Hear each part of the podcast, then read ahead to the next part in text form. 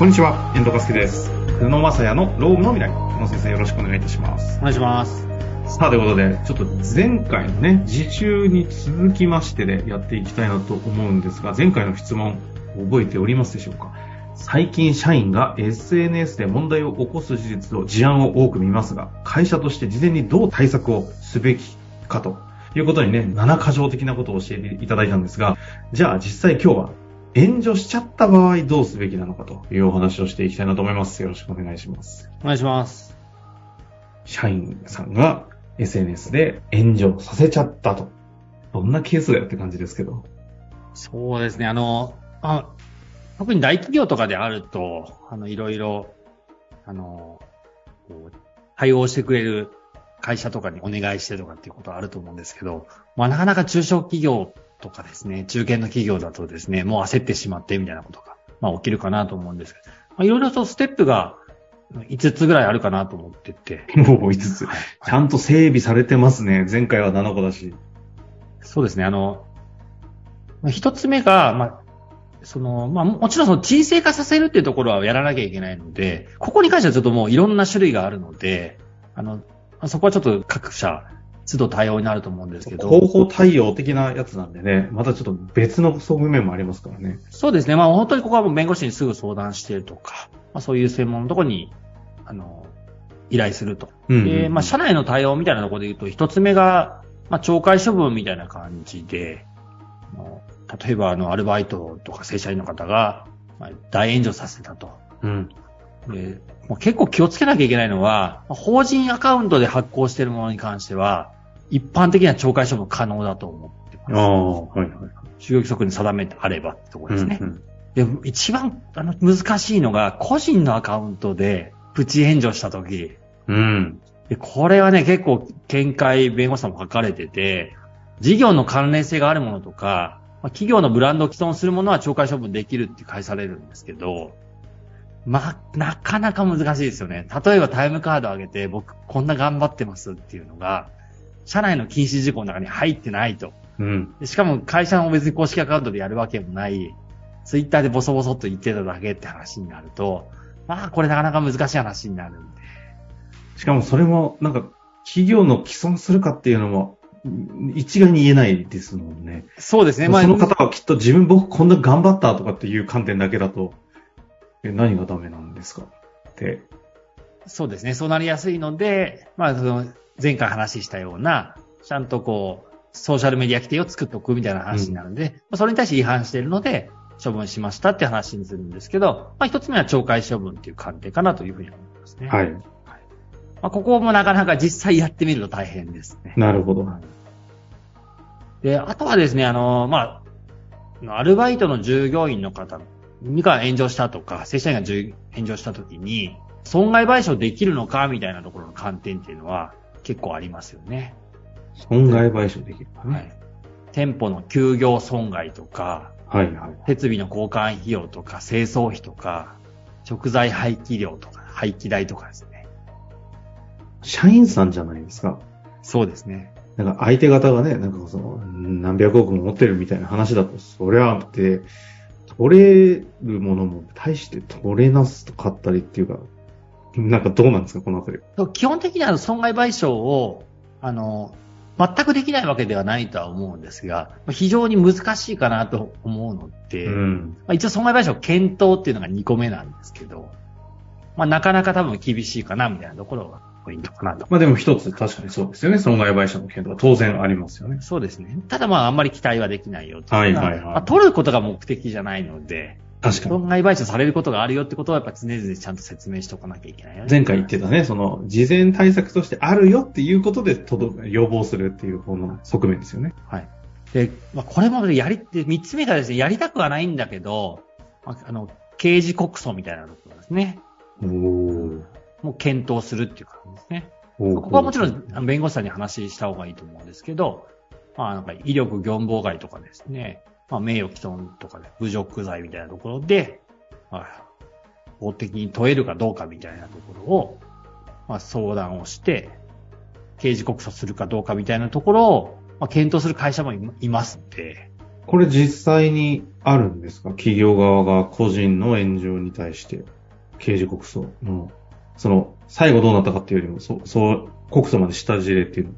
あの、あんまりこう公表はされてないけですけど、やっぱ本当に悪質なものに関しては、例えば横領とかで告訴するケースとかもあると思うんですけど、なんか本当に意図、意図を持って、例えば器物損壊してるとか、まあ動画に限らずですけど、やっぱり世の中的にはいろんなものがあるので、そこに関しては結構あるかなと思ああ、そっちはね。はい。SNS においてあるかどうかは、まだ。そうですね。まあでも、実際には多分やってるところはあると思いますけど。うん。ただ、やっぱり、なかなか難しい時代で力かけると、また別の力が返ってくる可能性があるので、まあ、どう考えても会社側、もともと会社が教育できてないよねとか、あとそうならない体制ができてないよねって話になるので、会社っていう力あるところが、一社員に対して、なんかうちの社員がやったんで、こいつが悪いんですよそうですよね、うん。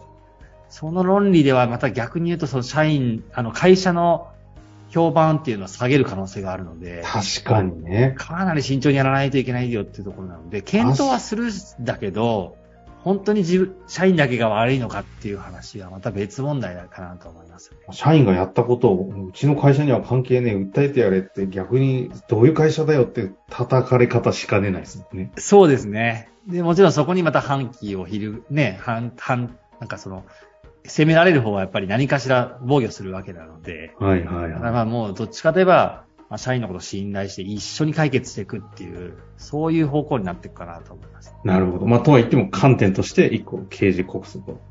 そうですね。で、またその、まあ、プロに頼むのが一番ですけど、四つ目がプレスリリースっていうところで、まあ、これやりますと。で謝罪文と、まあ、経緯と原因対策とか、あと再発防止策とかっていうのも、まあ、早めに出すっていうのはすっごい大事かなと思います。まあ、早け早いほど、収まりがいいっていうのが、まあ一般的じゃないですか、ね。なるほど、なるほど。プレスね。うん、まあ、あと、まあ、5つっていうかですね、まあ、一応覚えておくといいよっていうところが、まあ、まあ、その他ってちょっと分類にしていくんですけど、ほうほうなんか投稿の削除って、これ要請できるのかとかっていうのが、うんうん。こう難しいんですけど、こういったところの、そうですね、あの、従業員が投稿したんだけど、まあ、そういったところの、なんか、まあ、削除依頼とか内定取り消しとか、あの、従業員が退職している場合とかですね。ああ。そのあたりの、なんかこう、QA の整理みたいなところが、まあ、5つ目なんですけど。まあ、そのこれ具体的にどどういうことですか？例えば、あの、従業員の投稿に削除を命じることができるかっていうところで、まあ、個人のアカウントはまあ、簡単に削除すればいいですよね。うん、うん、個人はね、本当に削除する権利ないんですよね。なるほど。うんなるほど。うん、だから、さっき話した教育がめちゃくちゃ大事だよと。そもそも上げさせないと。うん、なるほど。いやー、なんかあれですね。この2回にわたる SNS の炎上系の話、ローム観点で見ると、答えは、まあ、当然ないんですけど、ただただ起きた時、やばいね、怖いね、っていうものがすごく考えたことなかったですが、あの、気持ちとして醸成されますね。いや、本当にやばいと思いますね。で、何が怖いっていうのは売り上げ下がることはまあ怖いんですけど、長期で見ると、まあ売りってやっぱ中小企業で割とファンも多いので、うんうん。あの、大変だったねで済むケースっていうのは、対顧客としてはあるんですけど、やっぱり採用ですね。で、採用ね。採用でやっぱポイントはあの、転職会議とか、ああいったものにこう書かれるとか、あと社内でやっぱり炎上が起きると、離職とかも出てくるとそうですね。確かに定着の方も離職ね。はい。あと Google マップとかに書かれたりすると、面接に来るときに Google マップ見て来るんで、なんかレビューが荒れてるとか、まあそういったところの長期で人が取れなくなるっていうのはめちゃくちゃ怖いので、Google レビューに書かれる。え、実際にローム絡みのいろんなこう問題を Google マップのそのレビューのところに書かれるっていうのはあるんですか？ありましたね。もう転職会議、Google マップ、この2つは結構怖い。転職会議は、なんかもう、その、そういうサイトじゃないですか。はい。労働分野に関して書く場所っていうか、あの会社、みたいな。Google マップに書かれるんですか ?Google マップはめちゃくちゃこれ大事ですよ。あの、お客様、例えば、えっと、なんかこう対応が悪かったとか、あの、それ従業員が、従業員が書くケースもありますし、あとお客様から書かれるケースもあるお客様はやっぱり飲食店とかね、特に、はい。いろいろじゃないですか。労働問題に関して Google マップに書かれると、ちょっともう手でいや、ありますあります。ありますあります。そうなんですか。うんなんか、社長がワンマンだとかね。うん。とか。で、ぼそっと位置つけて。マジ誰かわからない。わかるんですけど、一応、あの、ありますあります。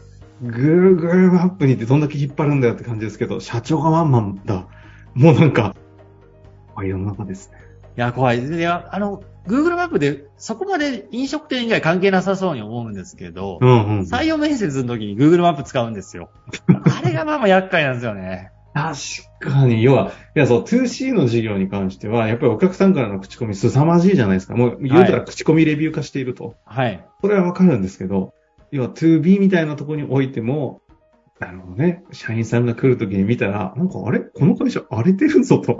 そうなんですよ。だから、結構ね、あの、中小企業ノーガードなんですよね、で、Google マップが。だから、採用やる会社さんとかで、私やっぱ初めに Google マップ見るんですけど、へあの、あ、そう。やっぱりあそこはちゃんと管理して写真も綺麗にして、もちろん中身が大事なんですけど、とはいえやっぱり初めて来るときに、うん、なんか、もともと写真がもう全然違う場所になってるとか、うん。倉庫が写ってるとか、会社じゃなくて、でなんかレビューが悪いやつだけ1、2とかでこう、並んでたりすると。はいはいはい。ちょっと話、ね、あの、炎上とは関係ないけど、まあ、1とかいっぱいついてる状態でプチ炎上みたいなもんだ。まあそんなことをね、なんかちょっとあえて言いますけど、偉そうにおっしゃってるんで、じゃあどうなのかと今ググってみましたけど、レビューしっかりしてますね。うち、あの、結構レビュー気をつけてますね。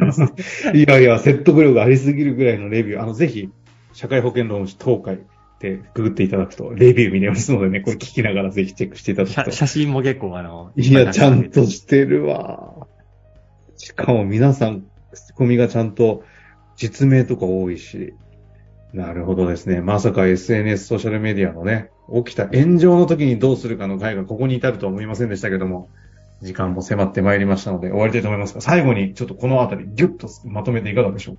あそでもそうですね。やっぱりあの、もう教育、炎上今は増えてると思いますけど、やっぱり教育と、あとは、繰り返しに尽きるかな。あの、繰り返し、なんていうかこう、まあ、ルール化して従業員に伝えることに尽きるかなと。やっぱりあの、なんていうかこう、炎上一旦すると、なんかもう、かなり社会的制裁が大きくて、なんか見てても僕が見てると結構気の毒なとこも多いなと思ってて、うん、やっぱりその親とかが、の教育とか、会社の教育っていうのが、まあ社会全体で、なんかこう、他人事じゃなくて、日本全体でやっていかないといけないんじゃないかなっていや、大事なまとめですね。ありがとうございます。ということでね、ともにね、リスナーの方もこの番組通してそうやって一緒に学んでいきたいなと思いますので、引き続き、この先生よろしくお願いいたします。ということで終わりましょう。ありがとうございました。ありがとうございました。